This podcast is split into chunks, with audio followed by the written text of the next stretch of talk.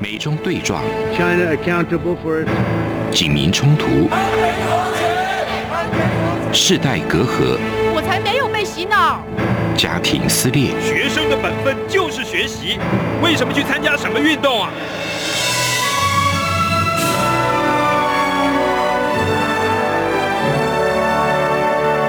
我们可以聊一聊吗？可以跟你说说话吗？我们聊聊好吗？我想好好跟你聊天。每周四晚上十点，由张明天跟大家聊聊天。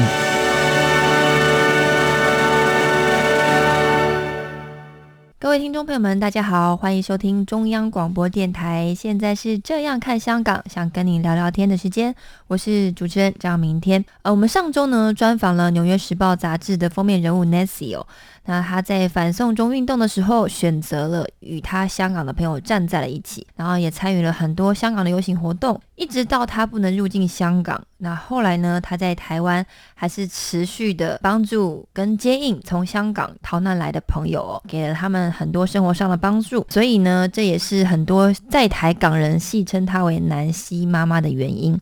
那虽然被叫妈妈呢，但是其实 Nancy 非常非常的年轻，现在应该还没有三十岁。对，还没。但是呢，他的故事已经却被《纽约时报》看中，然后成为了八月份的杂志封面人物哦。这篇报道呢，是以 Nancy 的故事线为主轴，从 Nancy 小时候很叛逆的性格开始说起。刚开始呢，她也跟一般的女孩子一样，就是有非常浪漫的情怀，政治呢也是跟她好像毫无相关。但是后来呢，在二零一四年的时候，在一些因缘际会之下，参加了太阳花学运，这是他一个启蒙的运动。之后呢，又认识了香港的朋友，然后所以后来反送中之后，就一直很投入在这场运动中，然后投入到还被中共的相关媒体《香港解密》盯上，还讲到就是 Nancy 跟很多香港人的互动。跟这些香港人的处境，包括呃 Nancy 他跟他家人的生活的一些观念上的落差，还有他的心情啊等等，这是呃 Nancy 的故事线。那这篇报道很棒的地方呢，是他把很多事件的背景补充的很完整哦。所以虽然是从 Nancy 的故事线出发，但是呢，可以看到很完整的香港反送中的历史过程跟那些细节，还有就是台湾在这个事件扮演的角色。包括就是台湾在国际上的地位啊，以及复杂的两岸关系啊、国际关系啊，都写得非常的详细。就是如果看了这篇报道，就可以再完整的了解一次，就是香港反送中事件一直到现在的整个故事脉络。那所以还没有看过的朋友呢，可以搜寻中文版的标题是“台湾会是下一个香港吗？”那英文版的就是说 “It's Taiwan next”。今天还是要继续来欢迎 Nancy。嗨，主持人好，各位听众朋友，大家好。是你的故事，你一直觉得很一般，可是其实我一直对你的故事内容，然后有很多很深刻、令人感动的地方。我在阅读那篇报道的时候，我感觉就是黄之锋是你心目中一个英雄的形象。你可不可以说一下你对他的印象？其实我很早就认识黄之锋，应该怎么讲？因为他年纪比我小很多。嗯，我刚认识他的时候是雨伞，那个时候雨伞的时候，他好像才是一个十五六岁的小屁孩吧。真的，我看到他，我就觉得他就是一个小屁孩。但是我会觉得他就是一个很成熟的、对超龄的一个小孩。其实对我来讲，他并不是什么英雄。觉得在我心中，我没有觉得任何人是英雄。我可能真的觉得比较致敬的就是梁天启吧。那因为梁天启，我以前跟他也认识。对我为什么觉得他是英雄呢？不是我认识他，所以我觉得他是英雄，而是因为我觉得他当时有勇气去坐牢，他选择了去坐牢这一条路。我觉得这不是一般人可以去做出一个这样子的选择。对我来讲，我觉得黄之锋不是一个英雄，但是他对我来讲是一个非常成熟，而且是一个有理想、有抱负的小孩。对，那因为我觉得在这场反送中运动当中，其实每一个人都是英雄，每一个香港人愿意为了自己的民主自由而战的人，我觉得都是英雄。我特别还要讲另外一个小孩子，他叫钟汉林。钟汉林大家对他比较陌生，但他其实是一个更让我体会到说，一个香港本土派。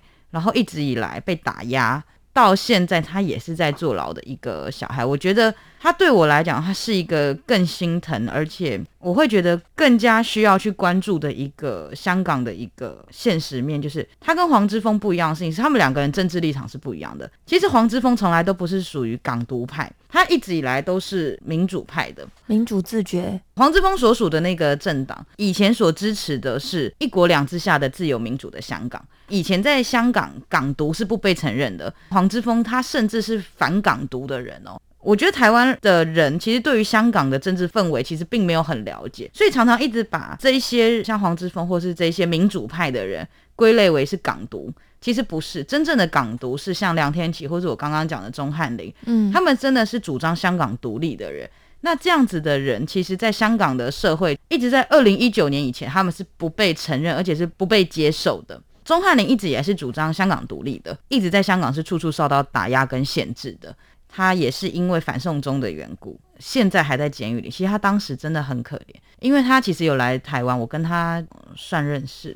曾经有一个机会，我们可以让他去美国，那个时候还没有疫情，他当时放弃了，他觉得他要回香港。因为当时我就跟他说：“你应该去美国，你还年轻，你才十八岁。”你的人生还很长，你去了美国重新开始，你壮烈你自己，因为你以前缺的就是一个机会。现在我们给你这个机会，你去美国读大学，壮大了自己以后，你才有可能去想未来你可以为香港多做什么。我觉得他就是一个不成熟的小孩啦，他没有想到这么远。他当时只是跟我说，他要回香港，因为他朋友也在那里啊，女朋友也在那里啊。香港人在这一场反送中里面，他还在做一些事情，他没有办法这样子决定，他就要走了。当时好，我们也是尊重他的决定，他就回了香港。可是他也从来没有想过说，他自己会是国安法第一个被盯上的人。钟汉林是因为国安法第一个被抓的人，黄之锋跟周婷都还是后面的事情。对他从来也没有想过，他那天被抓的情况是什么。他站在美国领事馆门口，他在等着开门，因为那一天呢只差十分钟，他早上八点五十分站在那边等着九点钟开门要进去申请政治庇护，可是一定都被盯上了嘛，所以八点五十分的时候就被带走了，到现在都没有出来过。所以我觉得有时候就是这样，你当时没有把握住的机会，可能就没有了。我说为什么我我会更心疼这个小孩，因为他从来都是一个不被承认的声音。可是他其实他所受到的打压不比黄之锋少的，是我觉得 Nancy 很棒的事情是说他会记得在狱中人的心情，因为你还写了信。给了钟汉林，祝他生日快乐。希望在里面的人有感受到外面人给他的温暖，因为我真的觉得这件事情是很重要的。因为像陈建明老师在中三子，他现在已经出来了，然后他在台湾也呃有些私底下的演讲，然后也都有提到说他在狱中的时候收到很多来自外界的这些信，加油啊、支持啊、鼓励。我觉得他说这些信对他来说在里面都是非常非常重要的。关在里面的人有这么多，但是不是所有人都被大家记住。呃，你刚刚提到就是说，哎，像黄志峰啊、周婷他们可能每天接受的信，像周婷好像也是 有提到说，哇，那个信满天飞。这个我要分享一个小故事哦，我自己有一个香港的朋友，他以前其实是很抗拒港独的，当然因为我的关系，他后来有认识了这些港独的朋友。当时我记得非常清楚，钟汉林被抓的那一个晚上，我是在台湾嘛，我看新闻才知道，那我心里非常担心。我打了一个电话给我那个朋友，我那个朋友在香港是个议员，那我不要讲他的名字。我当时我就跟他讲，我说我拜托你，你去帮我看一下他的状况，然后你跟我说。他就说好。那其实我朋友他对钟汉他虽然知道这个人，但他根本不熟，而且蛮抗拒跟这些人站在一起。我就讲所谓的民主派政治立场不一样，对，因为其实所谓的民主派跟港独派是完全不一样的立场。是，他们其实也很怕跟港独牵扯上关系，但因为可是到二零一九年那个氛围其实都不一样了。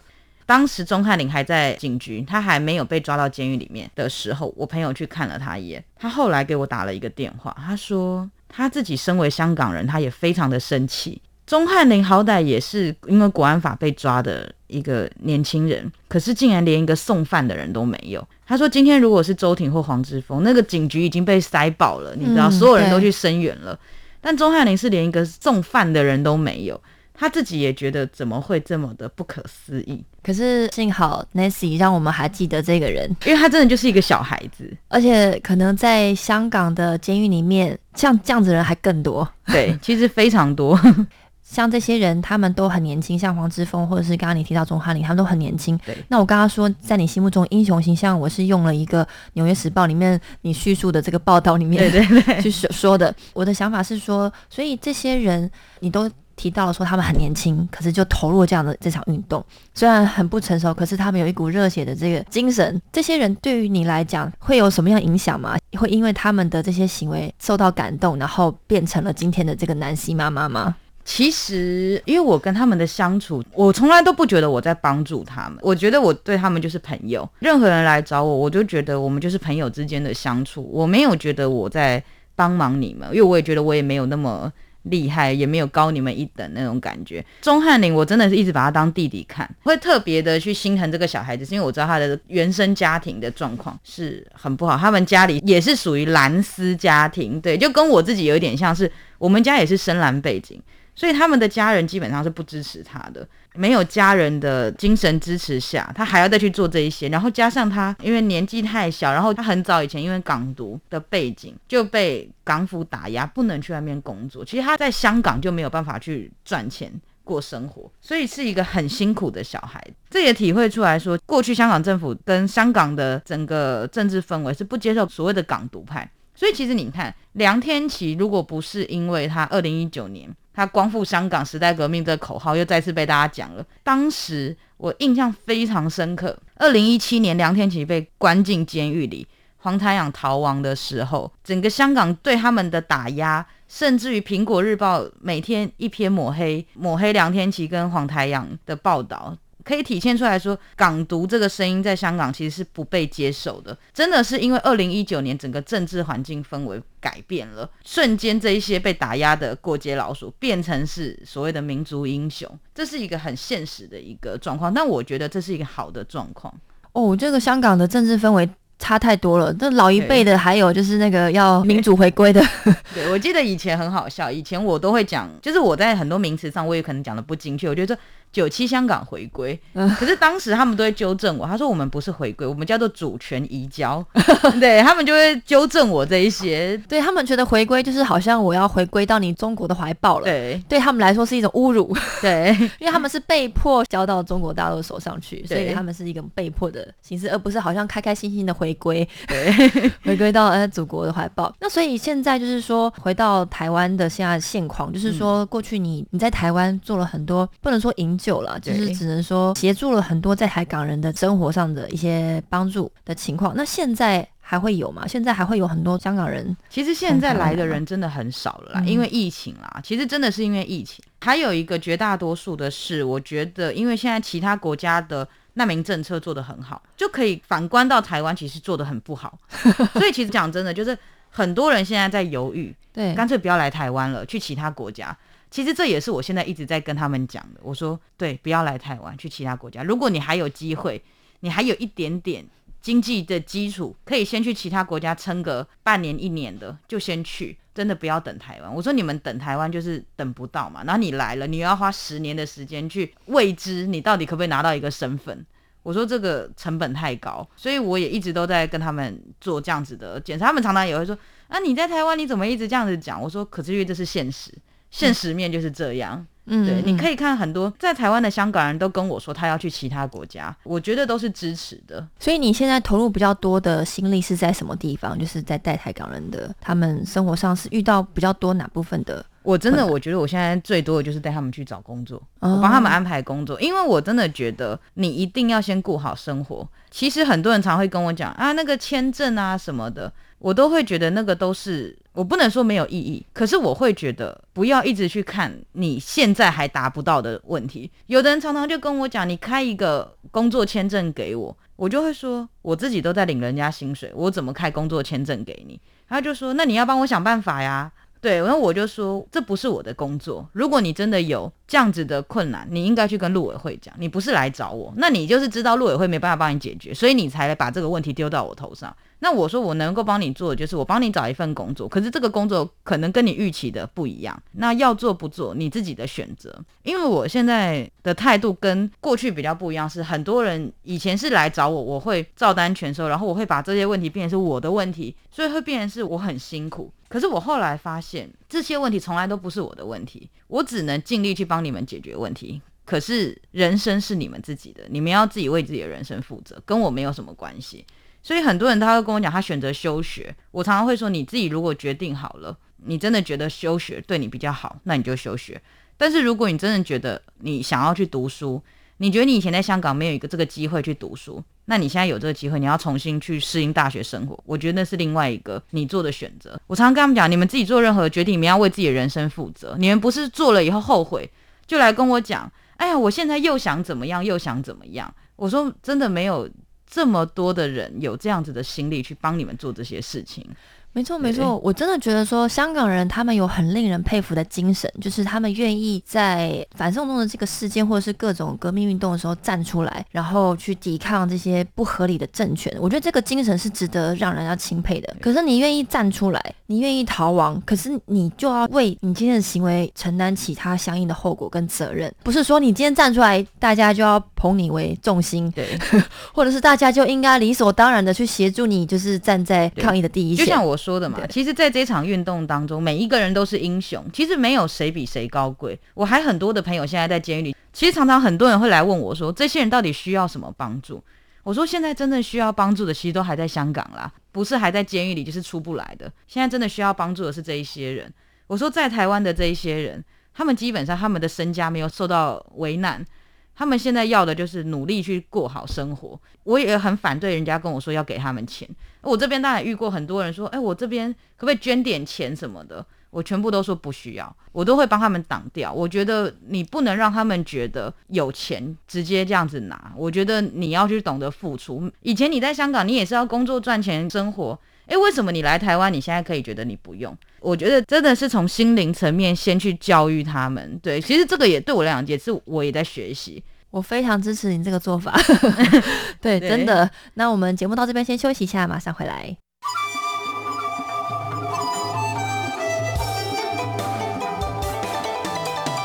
无限的爱向全世界传开，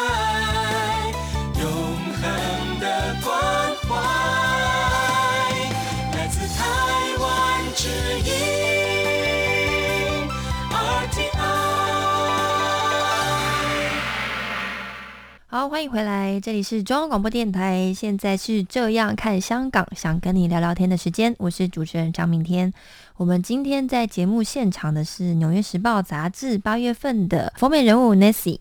听到 Nessie 不止一次对台湾的政府、对香港救援的政策感到失望，然后也常常听到您觉得台湾政府应该做的更多一些，但是现在似乎这样的情况还没有太明朗的变动或者是调整。台湾政府的政策方面，你会认为台湾可能不是香港人最好的去处，所以你刚刚在节目上也有提到了。那如果说未来还有香港人要离开香港来台湾，那你会建议他去哪个国家？我一定会说，如果有 BNO 的，赶快去英国。因为美国现在也一团乱，有时候我真的觉得人生就是这样，你错过了一个机会，没有就没有。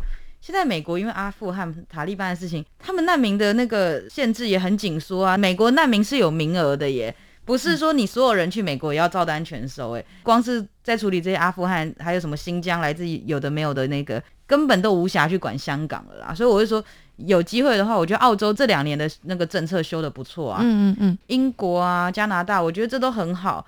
去一些有真的良好难民制度的国家，总比在台湾浪费时间好。呃，可不可以说一下现在台湾的情况？我觉得台湾现在最大的情况就是在于大家一直在混淆一个事情，就是一直在把移民跟难民这两件事情混为一谈。但其实这些人他们不是要来移民的，可是我们一直把他们往移民的方向去走。所以很多人常常会觉得，为什么来台湾这么困难？因为我们台湾没有难民法。我一定要强调，我们台湾没有难民法。现在所谓的港澳十八条，他还是在移民的基础上叫他们去读书、找工作、投资移民，或是专业签证移民，嗯，或者是你跟一个台湾人结婚，依亲过来，他们还是在走这样子的正常管道的程序。可是真的要来申请难民政策的，他们并不会去走这些正常管道的程序。大家就会觉得相对起来很艰难，是因为反送中的事情，我觉得来得太突然了。其实对于台湾政府来讲，也有点措手不及。他们刚开始的时候，真的也不知道怎么去处理这一些人，所以当然就还是以现行的制度去协助这些人去读书啊、找工作什么的。但这些人就会觉得，他们不是要这一些。你要这样让他们读了四年的大学，然后再来找五年的工作，你要这样花了十年以上的时间才换来一个身份证，那个消耗的成本太大了。所以他们要的是，就是先在台湾可以先安定下来，然后看看这场运动是不是还可以在台湾继续的让它持续。其实我觉得当时因为二零一九年那个时候，台湾也因为选举嘛，很多的香港人是觉得，当然不可能选韩国瑜啊，一定是蔡英文啊什么的。在这样子的氛围，那其实不可否认，蔡英文的的确确也是因为这个事情，他拿到了八百一十七万票，他当时做了这么多的承诺，为什么我们现在回头过来看这么失望？就是因为你并没有去兑现你的承诺啊！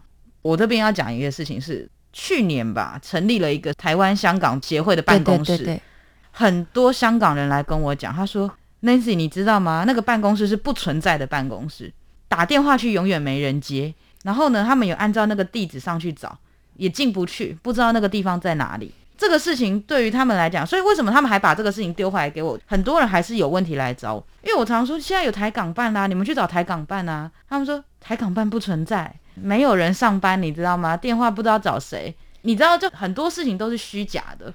但很多人不知道，台湾当然我听到最多的，当然也很多官员呐，很多政治人物跟我讲的就是，那我们怎么确定这些人没有问题？他们最常讲的就是，那如果我们真的开放让这些人来。会不会中共就丢几个假难民进来渗透？我从这里我就知道说，第一，他们不想做，他们不想去碰这个问题；第二，我们根本没有一个审查制度，从以前到现在从来没有。他们还会来问我，这个人你认识吗？你觉得他可以吗？怎么会来问我呢？我又不是什么情报单位，我也不是什么国安局的，我怎么可以证明说这个人有问题没问题？我只能说我认识这个人。我知道这个人他过去的一些背景，你从这一点你就可以知道说，台湾政府完全没有审查的能力在所谓的难民身上，所以他们也一直不敢去公开做这件事情。所以其实我也看到了这样子的很多现况之后，我知道现在在台湾是没有一个这样子的政治量能去处理这样子的事情，所以我有一点点也是觉得不要留在台湾嘛，那就去其他国家。如果其他国家有一个好的制度，那为什么不去呢？等到你拿到难民身份之后，假设你拿到加拿大难民身份，你要来台湾，你也可以啊，不一定要留在加拿大啊，你就去那边熬个几年。所以我会觉得这就是现实面。是关于那个台港办公室的部分，我补充一下，因为其实我打过那个电话，对，他们那个办公室不是成立一个办公室，他们是只是有一个名字，对，可里面的人是现有的，你们政府的人 去，就是等于说他用他们额外的心力扮演这个办公室那呃其中一个角色。然后打过去有接，但是呢，他没有办法解决我的问题，因为那时候好像要处理的是一个香港比较紧急的，就是很年轻，就是高中生，就是香港人。我们还是希望政府帮他们安排一个正常管道，说，哎，让他来台湾读书哦，他是可以来读书的。对，因为很多香港人来，他是可能没有钱缴学费。对对，但他是可以的。但是那个电话中那个人，他好像就是说，哎，他必须要先有。正常的身份，对，才可以就是安排他到哪些学校去读书。对，打了好几个学校，他们也说政府必须要同意，他们才敢收这个学生。就是其实这个救援情况真的是缓不济急啊！我那天在我的粉丝团也 po 了一篇文章，我就说你有错，因为很多台湾人也是因为说要不要帮香港人这件事情，也有一点，就像你刚刚讲说，哎，钟胜雄这件事情就是有吵起来，他们会觉得说，哎，我们帮助香港人并不是理所当然的。对。对，没有错。但是呢，我觉得现在不是帮不帮忙的问题，对，是要不要救人的问题。对，他们是已经命在旦夕，对，命在悬上。就是如果命在悬上，你不救他，这个已经是道德问题了。对，这不是说，哎，我帮忙，然后呢，我要不要帮？我们能力帮，或者是不是帮不帮忙问题？这是要不要救人的问题，这是是非题，而不是选择题。对，对，所以我就觉得说，呃，没有错，台湾现在情势上确实是卡在这里。也补充一下，刚刚 Nancy 提到那个台港办公室现在的情况，可能就是其实真的确实是很不明朗，很不可靠。对啊，不是很可靠。好，那我们节目最后呢，我们还是要把焦点回到就是 Nancy 身上，因为 Nancy 很多的焦点都是放在香港人身上，又花了很多心力帮助这些香港人。但是呢，其实 Nancy 她自己在这个家庭中报道中，《纽约时报》报道中也有提到说，哎，你的奶奶是日本人，家庭的这个呃世代的观念的认识上了，然后父亲是中国人。认知上中国人，然后 Nancy 他认为自己是台湾人，就是您在家庭上跟父亲比较有世代上观念的落差比较严重，可以分享一下你们你们是住在一起吗？对，我们住在一起。是，那你们的互动是怎么样？我必须讲，我是很幸运的一个人，因为我们家庭是很开明的家庭，当然就是放牛吃草啦。我从小我父母不会给我太多的限制，说哎你不能做这个，不能做那个，所以我一直以来都是可以随心所欲去做我想做的事情。那刚刚讲到我奶奶，其实那个就是因为时空环境嘛，她就是生活在日本皇民化时代那个情况下，所以她当然就是日本人嘛。那是时空环境的不同。我爷爷是中国人，他真的就是中国人，他就是国民党时候来台湾那个时候的中国人。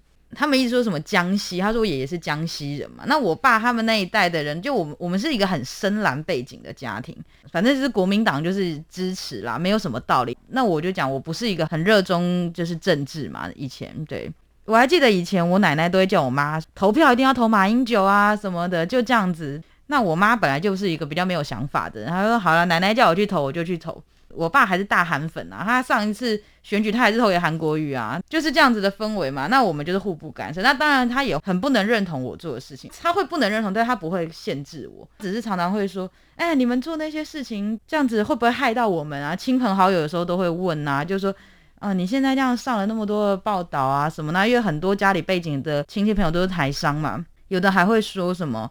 你这样子会不会害我们在中国受到影响啊？人家以为我们跟你有什么那个在做这样子的事情啊？我们的事业会不会怎样？当然会有很多这样子的闲言闲语出来。那我爸也会跟我讲说，你不要再这样子做了，不要再去管这些事情，是跟你都没有关系什么的。但我常常跟他讲，我说我只是不想让我自己人生后悔，而且我说我不想要成为那一种你明明看得到你可以去做一点事情的人，你却选择冷漠对待的人。我是比较幸运啦，虽然他们很不认同我做的事情，可是他们并不会去干涉我，所以我是觉得我在这个方面我还可以去做我想做的事情是比较可以的。嗯，对啊。那后来就是你又被《纽约时报》专访，然后还成了杂志的封面人物，那也有越来越多的媒体就是采访你。那你父亲有因为这样子觉得为你荣耀吗？没有啊，对他到现在还是 他知道吗？他知道你？他知道，他知道。当时我没有跟他讲，我是跟我姐姐说。就真的是亲朋好友看到转贴给我爸，我爸来问我，我就说对啊，那就怎么样？他就说哦，所以你现在很厉害啊。反正我爸他就是会讲一些就是比较酸的话，那我已经习惯了。我觉得这就是我们的相处了。他再怎样立场再怎么不坚定，他还是我爸嘛。不是只有在这次香港的议题，其实过去有很多的议题，我们本来就是持不同意见。就像同志，我是很支持的嘛，那他就是很反对啊。每一次在这种运动上面，他就永远要跟我站在对立面。再怎么样，我们还是一家人。可是我觉得这也是为什么台湾我觉得很可贵的一个地方，这 就是民主嘛，每个人都可以持自己的意见。你看我我们家就是一个小民主社会，每个人的意见都不一样，我们还是可以这样和平相处，并不会因为说你今天要去支持韩国，我就跟你断绝父女关系。对他也不会因为我去做这些事情，他就要跟我做一些什么。所以我觉得这就是民主自由言论社会。我觉得你父亲听起来很像，就是也是传统的那种老父亲一样，就是他可能在前面数落你，但是在背后他觉得说，你看我女儿 是，我觉得他应该不是，但我觉得他是属于那一种所谓典型的冷漠型的性格，他是那一种觉得跟我没有关系的事情，我就不想去做。我觉得这种人没有什么好或不好，是对他就会觉得眼前的事情我把我自己顾好就好了。每个人都是渺小的一份子，我们怎么可以去做这么多事情？就是他不会觉得自己可以去做很多事情的那一种人。呃，那节目的最后有没有什么话想要对自己的家人说的？我还是就是会去做我自己觉得我认为对的事情，就这样。因为你很任性嘛，对，就去做你想做的事情。可是这件事情，你觉得你并没有影响到你家庭啦，你没有对他们造成困扰或负担，这样子不会啦。因为我自己觉得，我不是因为香港这个事情才跟他们持不同意见，我 一直以来都跟他们持不同意见。OK OK。好，我们今天非常谢谢 Nancy 接受央广的采访，也祝福 Nancy 在救援港人的这条路上呢，可以不悔青春，因为你真的非常年轻。等到你老了，你回过头来，你会，你可以很骄傲的跟你的子孙说，你看奶奶的年轻，非常的就是热血。然后呢，呃，也希望 Nancy 在这条路上可以更平顺、更圆满。那我们今天再次谢谢 Nancy，谢谢谢谢谢谢谢谢听众朋友们的收听，我们下周同一时间再会。Música